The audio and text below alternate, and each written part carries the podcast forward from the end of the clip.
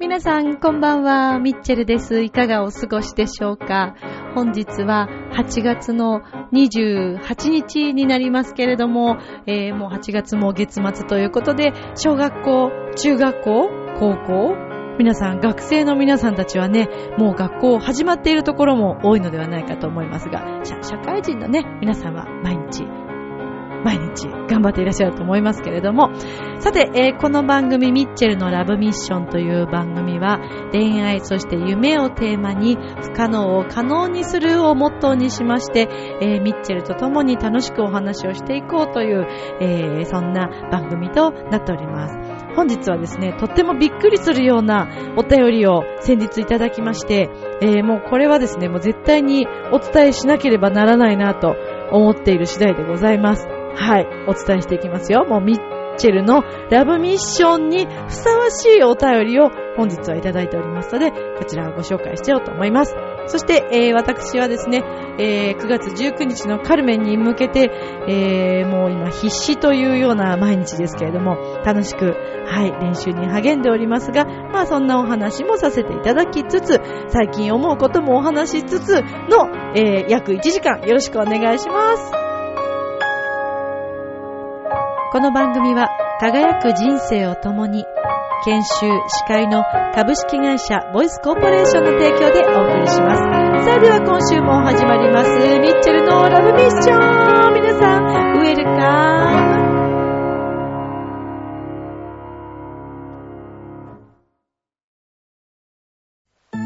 ああ、仕事でも上司に怒られっぱなしだし、女の子と出会うチャンスもないし、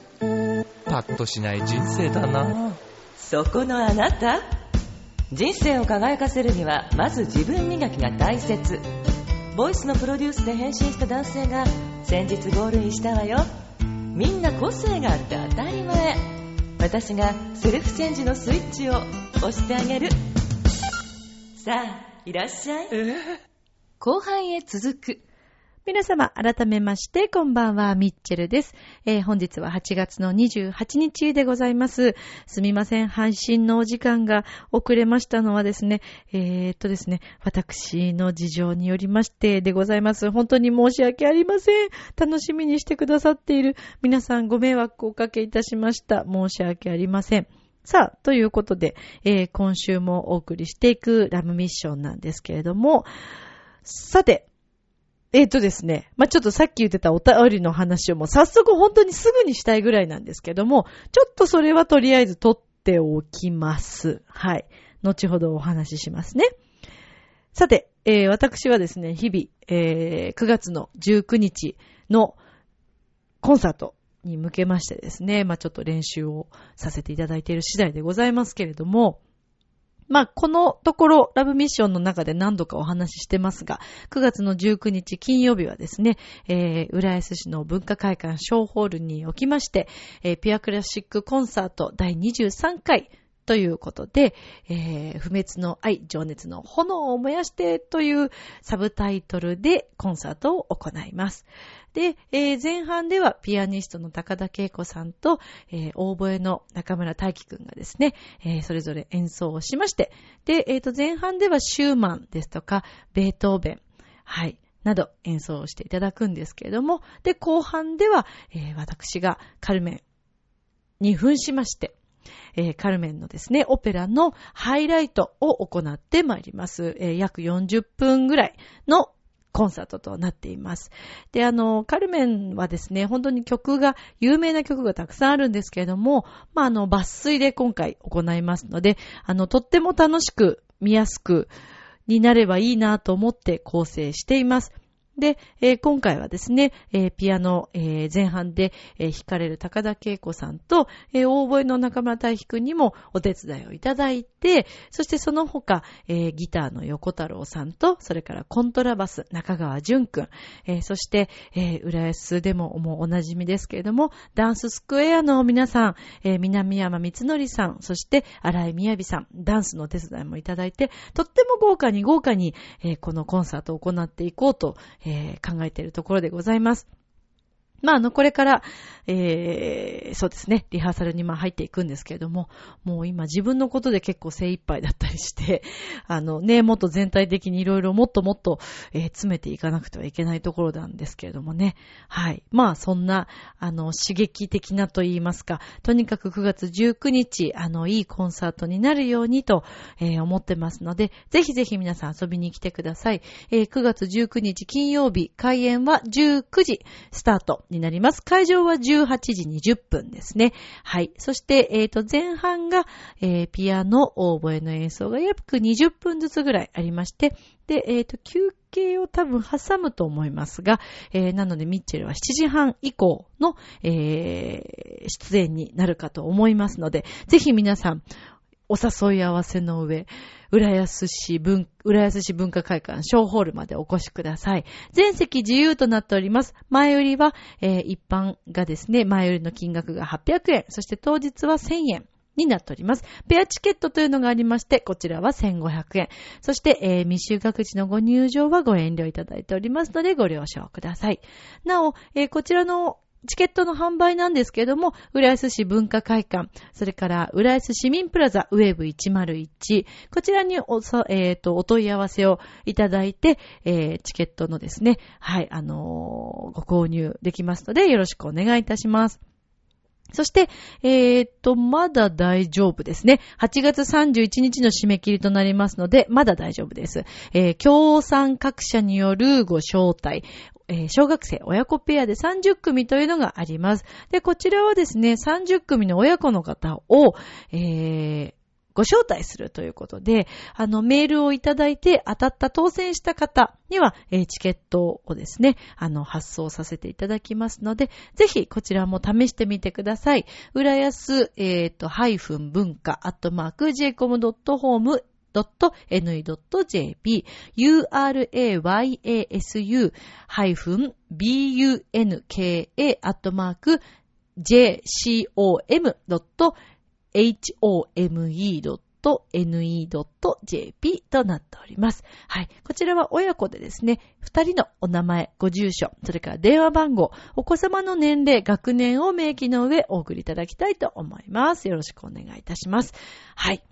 ということで、えー散々ですね、最初の冒頭でもう早速、えーカルメンのご紹介をさせていただいたところではございますけれども、まあそうですね、あの、最近もですね、まあそのカルメンのことを、まあもちろん、あの、中心に、いろいろね、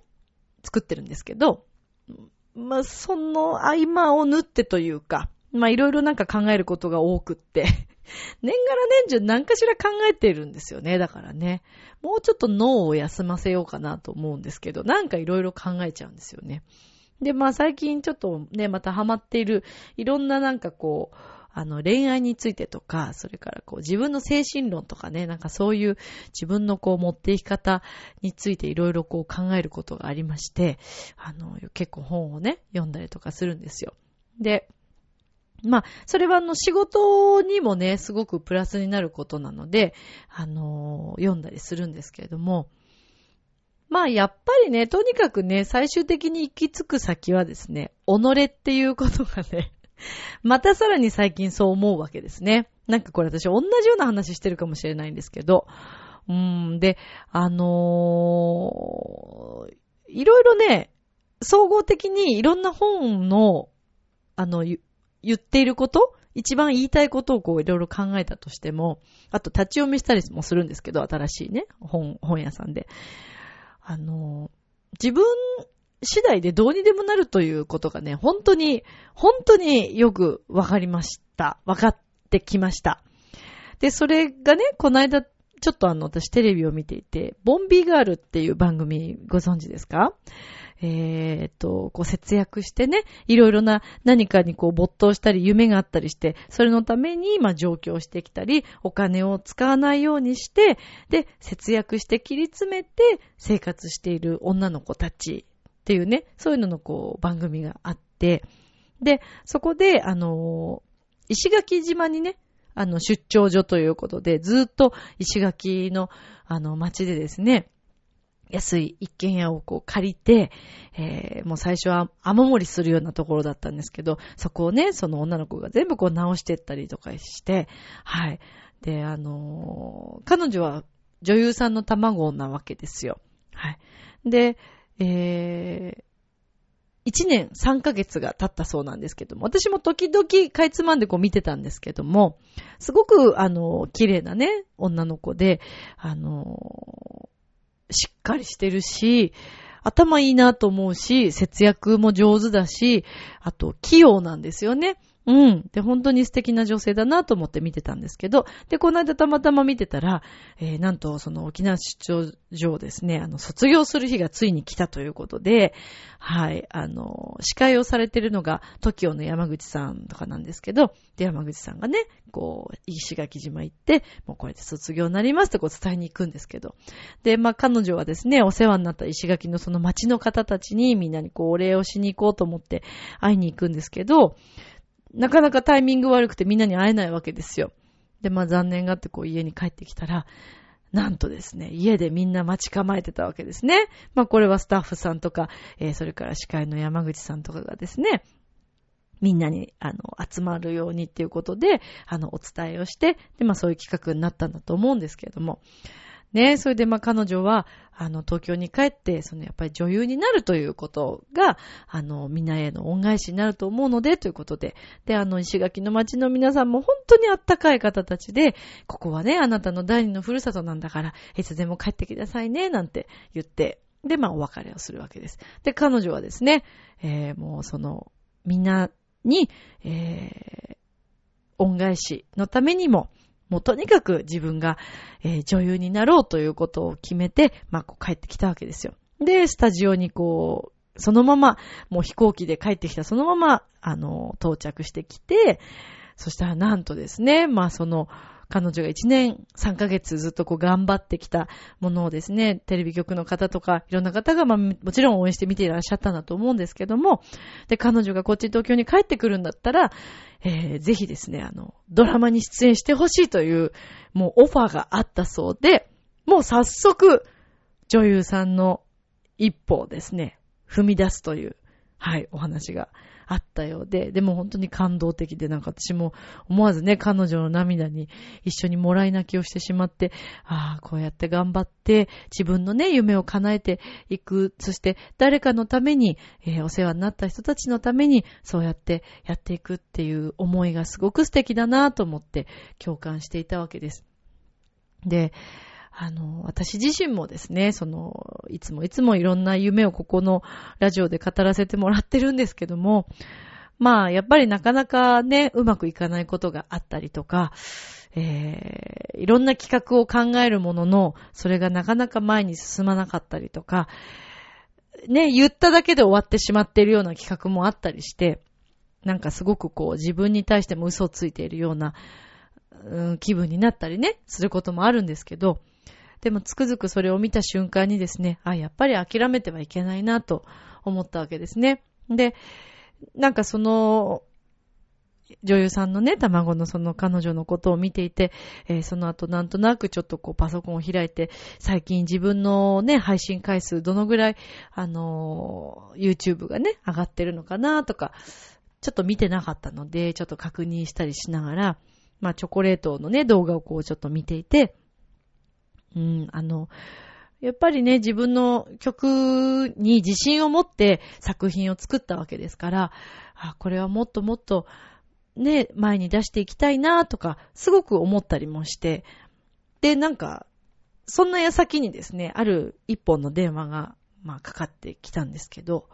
まあ、それは、あの、まあまたちょっとね、お伝えできる時が来たら、じっくりお話をしたいなと思うんですけど、でもね、ちょっとそれがすごく偶然にも自分が、えー、いろいろ考えていたことと一致したものの何かこう、なんていうのかな、お話というか、だったので、すごくびっくりしてしまって。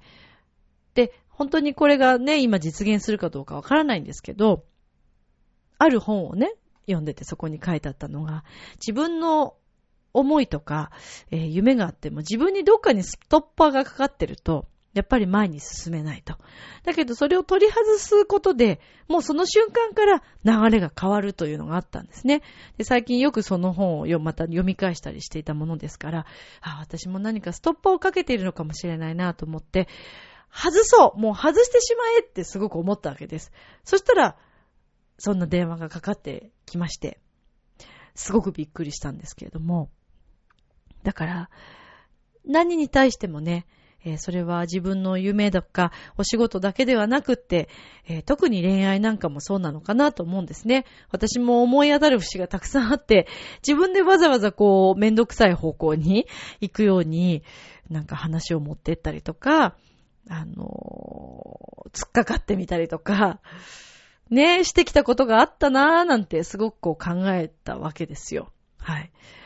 で、そうですね。うーん、まあ最近の話、ね、ほら私も声をしますよなんて言ってましたけど、まあいろいろね、いろいろありますよ。でもそんな中でね、やっぱりなんか自分のストッパーがね、何かしらかかってると、何か障害を起こすっていうのはね、もうこれ本当に自分なんだなって、すごく思うわけですね。だから何でも、そうだと思うんですけど、うまくいきそうなものもうまくいかなくしてるのも実は自分だったりして、えー、例えばですよ、お金がないということ、あの、生活が大変ってことも、なんか自分でそれが当たり前と思ってしまってる自分がいたりとか、ねえってわかるんですけどね。だからきっと自分もそういうところがあったりするかなとかいろいろ考えるんですけど、このね、いろんなだからストッパーをとにかく外していきたいなというふうに最近思うわけですね。で、うーん、そうですね。だから、まあとにかく自分との戦いですよ。皆さん。あの、楽しい方向を選ぶのか、辛い方を選ぶのか、で、必ずその2冊選択にしてみて、自分が行きたい方を、楽な方とか幸せになる方を選んでいくというのが、やっぱりいい方法なのかな、なんて思ったりしてみました。でね、まあその、自分の思い込み力というか、あの、持っていく力というか、そういうので一つ、あの、忘れられない思い出がね、あって、まあ今日はちょっとそんなことも語ってみようかなと思うんですけど、語ってみようと思うんですけどって何が出てくるのかなって思うよね。どんな話なのかなってね。まあでも自然な、私のたわごとだと思って、独り言だと思って聞いてほしいんですけどね。まあ今あのー、この話から入りますけど、今ね、広島、えー、とても大変な状況で、えー、まだね、見つかってない方もいらっしゃるようなんですけれども、あの、土砂崩れがね、起きたあの場所というのがですね、私がものすごく、あの、思い出がある場所なんですね。で、えー、私はですね、かつて、あの、遠距離恋愛と言っていいのかな？恋愛だったと私は思っているんですけれども。うん、まあ、まあ、付き合っていたというか、うん、すごく大切な方がね、いたわけです。で、まあ、その方がですね、そうそう、あの辺に住んで、住んでいたというか、まあ、あの辺りにですね、まあ、そうなんですよ。いたんですよ。で、今だに、未だにというかもう今はもう全然全く、えー、どこにいるのかもわからないですし、どこで何をしているのか、えー、わからないですけれども、やっぱりなんかこう、すごく心配になってしまって、あどうしてるかなとか、あの、なんかすごくね、正直悔しい気持ちになったこともあるし、あの、まあ、それはお互いにだと思いますけど、辛いね、気持ちで、なんか、うまくいかなくてっていうこともあったりして、うん、いろんな思いがあったんですけど、本当に今の私があるのは、えー、その人のおかげもあったりするんですね。で、えー、もう全然全く連絡も取らない、連絡先も知らないんですけど、やっぱり、その、ね、ニュースを聞いたときに、あちらにね、住んでいらっしゃる皆さんのことも本当に、ああ、大丈夫かなと思ったのと同時にですね、やっぱりその人のことが、まあ出てきたわけです。で、その方はもう、あの土地には多分住んでないと思うので、まあでもあのどこかにはいらっしゃると思うんですけどね、広島のどこかにはいると思うんですけど、どうしてるかななんてちょっと思ってみたりしたんですね。で、なんかつくづくそこでね、こう気づいたというか思ったのが、人ってね、やっぱりどんな形であれ、何か縁があって、まあ出会うわけじゃないですか。ね。で、必ずしもそれがまあ最終的にうまくいかないとしても、やっぱりその時自分にすごく必要で、あの、出会うことっていうのがね、多々あると思うんです。で、最終的にまあうまくいかなくなってしまうのっていうのはまあそれも自分たち次第だとは思うんですけど、まあ何かが、やっぱり流れが変わってしまったりとか、生きていく道が違えば、もちろん一緒にね、あの、いるということはできなくなってしまうので、まあそれは仕方がないことなんですけども、でもそれでもね、やっぱりその時間を共有した、えー、楽しいことも辛いことも苦しいことも、えー、共有した人っていうのは、やっぱりかけがえがない存在だったりして、というのをね、すごくこう思ったわけです。で、よくね、たまにも、もう、二度と顔が見たくないとか、ね、という形で別れることっていうのもあると思うんですけど、だけど、それでね、果たしてなんかもったいなくないかなって思ったりもするんですよ。あの、私正直だからそんな自分がプライドがないかなとか思ったりもしたんですけど、思わずちょっと本当に心配になってしまって、ちょっとブログに書いてしまったんですね。うん、だけど、なんか、ちょっとそこで自分自身、あ、あれ私プライドないかなと思って、で、なんかね、向こうの方のご迷惑になってしまってあれなので、ちょっと消してしまったんですけど、ブログをね、書いたけど、見た方いらっしゃるかもしれないですけど、消しちゃったんです。うん。でもそれは、ね、ちょっとね、私なんか精神的不安定かなとかね、自分で思いながら、でもちょっと消しちゃったんですけど、うん、でもね、やっぱり、心配は心配だよね。本当に何事もなく元気にしてくれてたらいいなと思うんですけどね。はい。だから、何が今日はね、これ言いたいかっていうと、どんな瞬間でもやっぱりその一緒に、え、出会って、え、一緒に生活したり、一緒に時を過ごしたり、楽しい思い出を作ったり、苦しみを一緒に味わったりする仲間というのは、すごく大切な存在で、一生一緒にいるかどうかはわからなくても、そして今もう実際に現にいないとしても、その時間というのは、今のあなた自身を作り出してくれている、作り出してくれた人だったりもするわけですよね。だから例えば両親にね、すごく、あの、あまりいい思いがない方だったりとか、だとしても、自分がいるのは、もちろん両親がいてくれたからですよね。じゃなければ生まれてきませんからね。で、今の状況、例えば今生きている毎日が辛いとしても、それは必ず何か、あのー、この先の光に向かうための苦しみだったりもするので、それを乗り越えるか乗り越えないかは自分次第だったり、で、例えば乗り越えられないなと思ったら、わざわざそこで自分がダメだなと思うのではなくて、もしかしたらハードルが高すぎて、自分の設定のね、行こうとしている先が、目標がちょっと高すぎてしまって背伸びをしているかもしれない。そしたら、ちょっと落としてみて、えー、自分のね、目線に合わせてみるっていうことも大切ですよね。で、それによって気づくこともあるでしょうし、楽になって、すごくことがうまく運んで、逆にそこから急に飛躍してポーンとね、飛んでいくこともあるかもしれない。ということを考えると、人生にはやっぱり無駄はないのだなということを、本当に日々考えさせられるんですよね。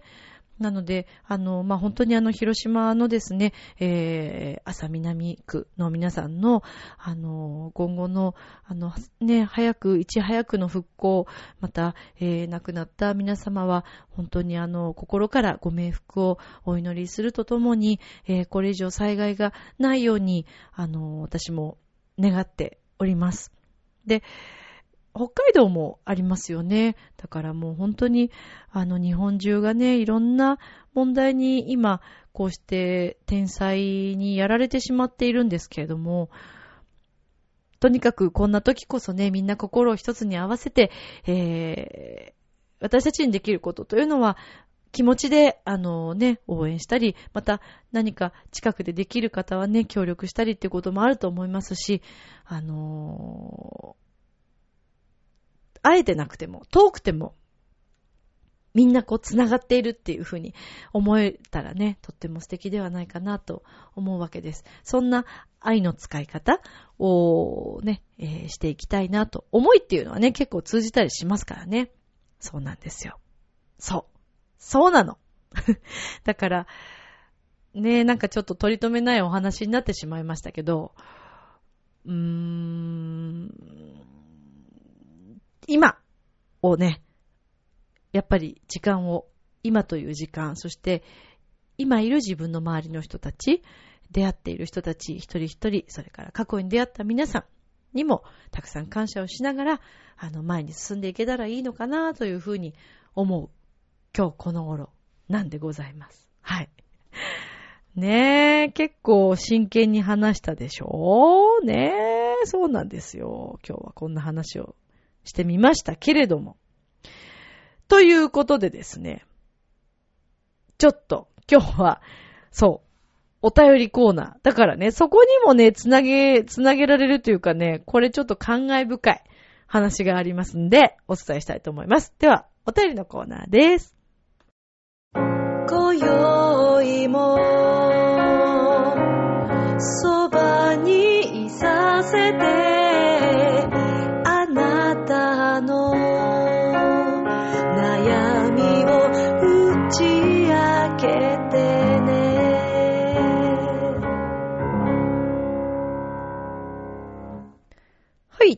ということでね、お便りのコーナーに行きたいと思うんですけれども、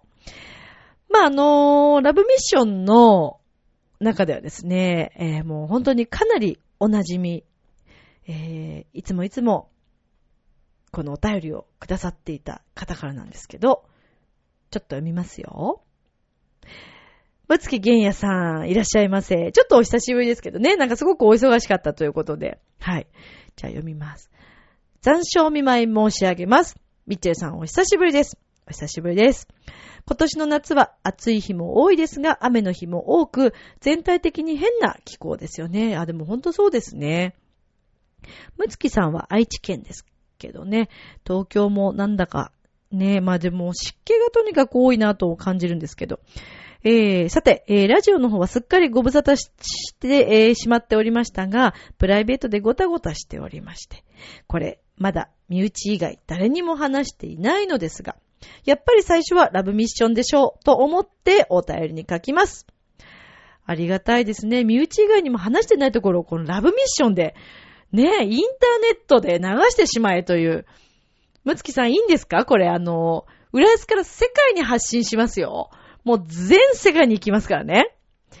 ねえ、あの、お友達で、ドイツに住んでるね、あの、お友達とかもいてね。そうなんですよ。聞いてくださったりとかしてね。ありがとうございます。じゃあ、いきますよ。決定的な、次の文章。離婚しちゃいました。泣き。これを読んだ瞬間のミッチェルさんの驚いた顔が目に浮かんできますが、事実です。原因は、4字、えっ、ー、と、4文字熟語で言うと、えー、っと、嫁、姑問題です。はい。ということなんですけどね。はい。えー、同居して6年、嫁さんが疲れてしまって、それじゃあ一旦別れて、友達関係に戻りましょうかということになりました。なので、えーと、二人の関係は特に変わっていなくて、休みの日に出かけたりも、えーしてますよ。きっとそのうち東京のライブにも二人で行くかもしれませんので、暖かく迎えてやってくださいね。まだ先の話ですが、来年は中山競馬場を絡めた千葉観光も計画中、もちろん二人でです。ですので、その時はミッチェルさんにおすすめスポットを教えていただく気満々です。よかったらご一緒しませんかでは、えー、まだまだ暑い日が続きますが、ラジオもライブも、私生活も頑張ってくださいね、というむつきさんからのお便りです。ぶっちゃけの、こんなに大きなお話を、むつきさん、ありがとうございます。ラブミッションにいただいて。まあでもね、嫁姑問題というのはもう、テーマでしょうね、これ永遠にね。まあ、難しいよね。私のお友達とかでも、ものすごいね、仲のいいお嫁さんと姑さんもいるんですよ。もう自分の本当の親子なんじゃないかっていう関係の人たちもいたりするんですけど、まあ、稀ですよね、それはね。まあ、仲いいところは仲いいんでしょうけど、うん、でも、まあ、聞く限りでは、やっぱりうまくいかないというところがとっても多かったりして、でももうそれはそもそも仕方がないことで、だって、違うんだもん。他人ですからね。そこはもう仕方がないですよね。まあ、あとは、うーん、そうだなぁまあ、私自身も離婚してますっていう話をしましたから、うーん、まあでもそうね、嫁姑。うーん、まあ、難しいよね。難しいよね、そこはね。うん、ど、うん、ごめんね。言葉につ、あの、詰まってしまって本当に申し訳ないんですけど、あの、そうだな難しい。うん、もうそれは一言で言わせていただくと難しいです。結局でも、よく思われようと思わなくていいのかもしれないですね。言ってみれば。で、えっ、と、やっぱり、どっちにも、双方に私、何でもそうだと思うんですけど、うまくいかない関係というのは、大概まあ、ごめんなさいね、むつきさんの悪い意味じゃなくてちょっと聞いてほしいんですけど、必ず双方に問題があると思うんですよ。で例えば離婚して夫婦問題。で、どっちが悪い、どっちが悪いって片方はね、みんなそれぞれ言ってますけど、両者ともにやっぱり原因があるわけですよ。必ずあると思います。それこそよほどね、例えば、あの、もう DV でどうしようもなくてとか、ね、酔った勢いでもうそうなっちゃうとか、それはちょっと困っちゃいますけど、ただ、そうなるのにも、なんかどうやら原因があるらしくて、まあ、これはあのわかんないです。本当に何もなくてそうなっちゃう人もいるのかもしれませんが、あの、まあ、大抵お酒にこう飲まれてしまったりとか、お酒でね、こう暴れてしまうっていう方って、意外と普段真面目だったりする方も多いじゃないですか。で、要はその言葉がうまく上手にこう使えなくて、飲んだ時にわーっと言ってしまうというね、えー、方もいるみたいですけど、で、そういう時に、まあ奥さんの方が、例えばすごく言葉がね、きつくって、で、もう溜まりかねて溜まったものが、お酒飲んだ勢いで、うわーってなってしまって、言葉にできないから、あの、暴力に行ってしまうというね、そういうパターンもあるようなんですよね。そう。だから、まあもちろんこれ一概にとは言えませんから、そうじゃない方もいますけれども、まあだとしてもとにかくね、あのいろいろ問題ってありますよね。だから夫婦って、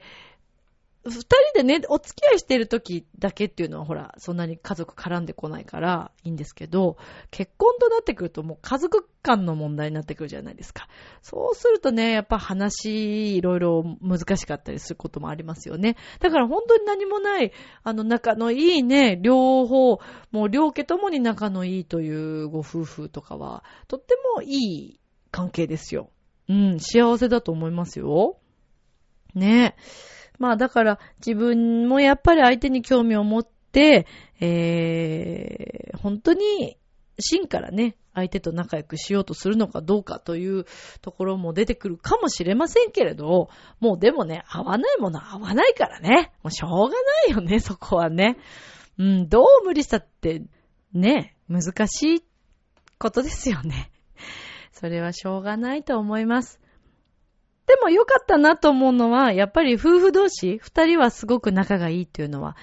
良かったなーって思いますよ、本当に。だって、私お二人と会ってますけど、とっても素敵なご夫婦なんだもん。うん、だからうまくやっていってほしいなーって思いますよ。まあね、あの、仲がいいということで、千葉にね、遊びに来られた時には、ぜひぜひあの、会いに来てくださいよ。どっか、そうだな、私でも観光、千葉観光か。私、浦安しか ご案内できませんけど大丈夫ですかね。浦安だったら、はい、あの、ご案内しますよ。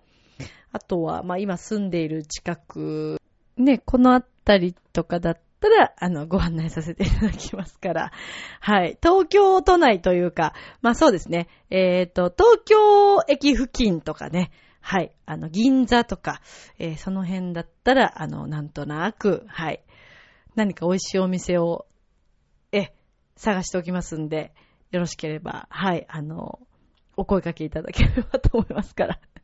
いや、でも本当にね、またお会いしたいなと思いますけど、いや、だってこんなに大きなお話を、ね、ラブミッションに捧げてくださった、むつきげんやさんにもみんな拍手ですよ。拍手、拍手。拍手してあげちゃってください。いや、すごいでしょう。自分のだってね、ここまでの話をばらしてくれるっていうか こんなにありがたい話ないですよ。ちょっと、私からちょっとじゃあもう、むつきさんありがとうございます。イェイ。イェイイェイ。はい。久しぶりの交換を入れてみましたけどね。はい。今ちょっと戸惑っちゃってね、割と時間かかりましたけどね、すいませんでしたね。まあ、ね、こういうお話、すごく、ラブミッション、ありがたいですよ。ですので、リスナーの皆さん、もしぶっちゃけて話しちゃえなんて思うことがあったら、ぜひ、このラブミッションをですね、周りの方に教えていただいて、えー、離婚のこととか、えー、それから現在恋愛でとっても悩んでいることとか、えー、ぜひいただければもうね、フルにご紹介していきたいと思いますからね。まあでも、それもタイミングなんだよね、やっぱりね、むつきさんね。そう、やっぱり何でもタイミングですよ。だから、良かったんじゃないですかね。うん、私はそう思います。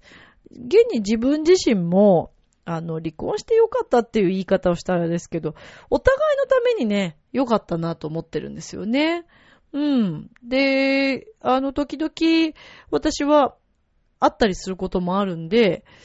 そう、お友達とかですよ、やっぱり。だから、円満離婚ってやつですかね。うん。隠さないっていうね。隠さずここで話すっていうのがまた、あれですけど、もうなんかいろいろね、隠してもしょうがないかなみたいなね、隠さず私生きていこうと思ってるんでね、えー、ぶっちゃけ話しちゃいましたけど、ねえまあそれ、こう庶民的な感じがミッチェルかな、みたいな自分の中でね、そう思ってるんですけどね。わかんないですけどね、でも急にそのうちね、なんか、あの、どっかね、あの、方向性として、えー、ちょっとこれから私自分のこと隠していきますなんてね、ことがあったりとかしたらね、このラブミッション聞いている人たちだけが知っているということになる可能性がありますけどね。まあ、そんなことないか。ないね。ないですね。ええ、大丈夫かと思いますよ。はい。まあ、あの、とにかくですね、皆さん、今の状況とか、えー、それから、出会いとか、今までのいろんな様々なことをですね、改めて振り返ってみたりとかしながら、まあ、あの、大切なのは、今、今でしょって言わないからね、もう今言おうと思ったけど、ちょっとなと思って、えー、今だし、これから、この先が、明日からがまたどうなるかっていうことですから、その選択を、えー、できるのも自分自身です。明日をどう生きるかっていうのを選択するのももう自分ですからね。だからそれを、えー、楽しい一日にするのか、それとも、えー、また辛いね、一日にしてしまうのか。病は気からと言いますけれども、病気なんかも本当にそうだと思うんですよね。えー、まあもちろん、あの、先天性とか、生まれ持ったね、あの、ご病気、持病を持ってらっしゃる方もいらっしゃると思います。でも、例えば、ちょっと気分を変えたり、えー、気持ちを変えるだけで、えー、何か違う方向に動くかもしれません。そんなことあるわけないと思う方も多いかもしれませんが、今までやってきた自分の人生で変化がもし起こらなかった、大きく起こらなかったのだとしたら、ここでやり方を一気に変えてみる、考え方を変えてみるというのはありだと思うんです。で、やってみてダメだったら、ああ、なんだ、やっぱりダメじゃないかって思っていいと思うんですけど、やる前から決めてしまうのはすごくもったいないことだと思うんですよね。だから、むつきさんのご夫婦の選択は、あの、お二人にとってすごくいい選択だったと思いますし、こうやって二人がね、これからもこうやって仲良くやっていけるっていうのは、すごくいい選択だったと思うんですよね。うん。友達に戻ったということですけども、そっからだって、またね、改めて恋が生まれるっていう感じしません？なんか、あの、夫婦だったところから、またゼロのね、友達に戻って、夫婦生活ではなく友達関係に戻って、またラブラブな二人にね、今まで以上にまたラブラブな二人に戻るかもしれないし、素敵じゃないですか。ね、そういうのいいと思います。なんで、例えばね、ご夫婦でもちょっとうまくいっていないなという方とかいらっしゃったら、何かちょっと考え方を変えてみて、たまにはね、外で待ち合わせして、奥様とね、デートをするとか。で、ここでね、奥さんが、何急にどうしたのあなたなんて言っちゃダメなんだよね。え、何急に外で待ち合わせてデートなんて気持ち悪いなんて言っちゃった日には、もうダメですよ。だそういうところから喧嘩が生まれていくわけです。でもね、そこで、まあ突然言ったらもちろん奥さんびっくりします。旦那さんもびっくりします。だから、ちゃんと説明すればいいと思います。で、それをそんなね、プライドなんかいらない。そこで何よ？って言われたら、ひるまずに、ちゃんと理由を言ってみるのはいいと思うんですよ。私をこう出し、あ出してもいいですよ。こういう子がね、こんなことを言っていたんだけどって言ってもらっても構わない。私のせいにしてもらって構いませんから。私が望むことは、あの、とにかく愛を持った、あの、ね、生活、またご夫婦だったり恋人だったり、という関係を再確認して楽しんでほしいというのがもう何よりもですよ。そう、何よりも。この前ね、ある場所に出かけたんですよ。ちょっとそれは言えないから、ちゃんとは言いませんけど、もしかしたらこのラジオを聞いてくれているかもしれなくて、で、あのー、あれ？それって私のことかしらって思う方が中にいるかもしれませんけど、そのね、えー、あるとある場所に出かけました。たまたま、えー、ちょっと見かけたわけです。で、二人でいたんですよ。その方たちが。で、あ、どうしよう、声かけようかなと思ったけど、片方、女性の方私知ってる、知ってるっていうか、お友達なので。で、お相手の男性の方私知らないかったので、なんかちょっと声かけるのもなぁと思って、どうしようと思ってたんですけど。で、後々、えー、向こうも気づいて、で、まあお話ちょっとしたんですけど、そしたらね、元旦那さんなんだって。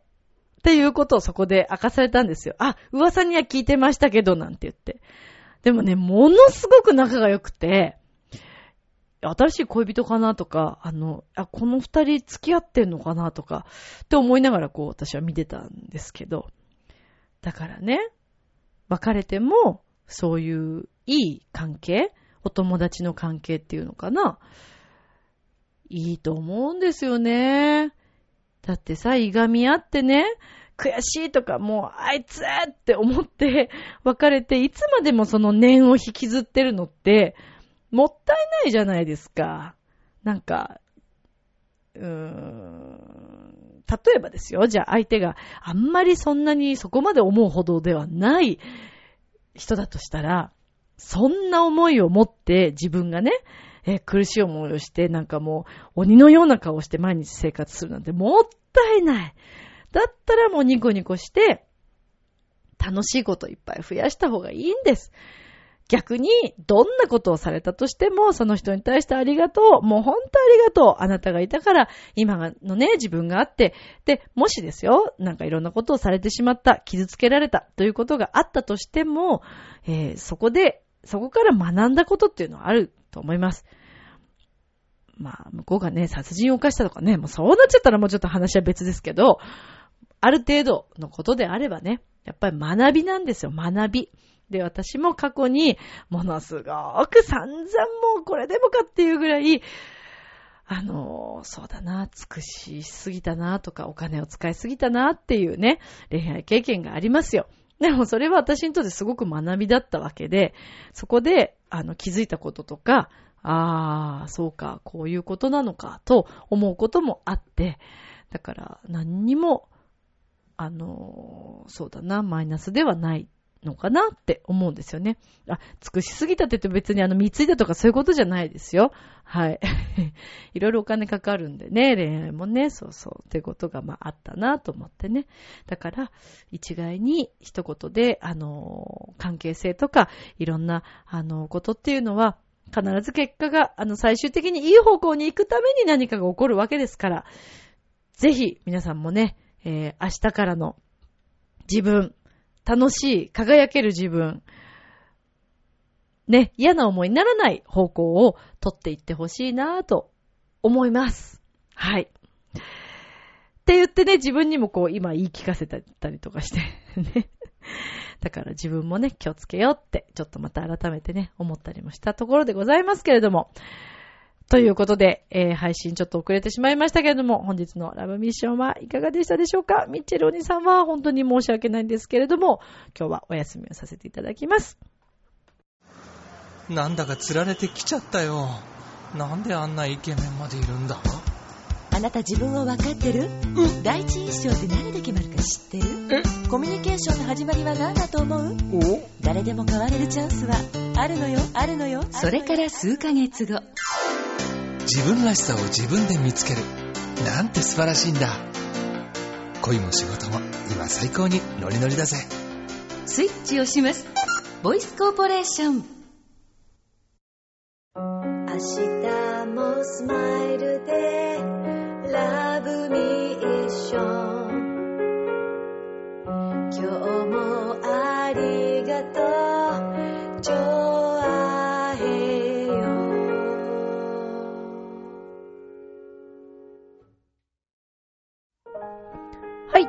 いうことでエンディングでございますけれども、ちょっと今日は駆け足になってしまったというか、まあでもむつきさんのお話が衝撃的だったので、えー、今日は濃いラブミッションだったんじゃないかなと思いますけれども、皆様いかがでしたでしょうか。さて、えー、皆様からの、えー、こういうですね、濃いお便り、えー、どしどしお待ちしておりますのでよろしくお願いいたします。えっ、ー、と、ミッチェルアットマーク、チョアヘヨドットコム、miccele アットマーク、チョアヘヨドットコムとなっておりますので、よろしくお願いいたします。そして、えー、9月19日の金曜日の、えー、コンサートも、あのー、皆さんね、えー、ぜひぜひ遊びに来ていただきたいと思いますので、よろしくお願いいたします。まあ、とにかく、明日もっと楽しく行こうぜってことだよね。ということで、今宵も良い夢を、明日も楽しい一日を。またねー。バイバーイ。おやすみ。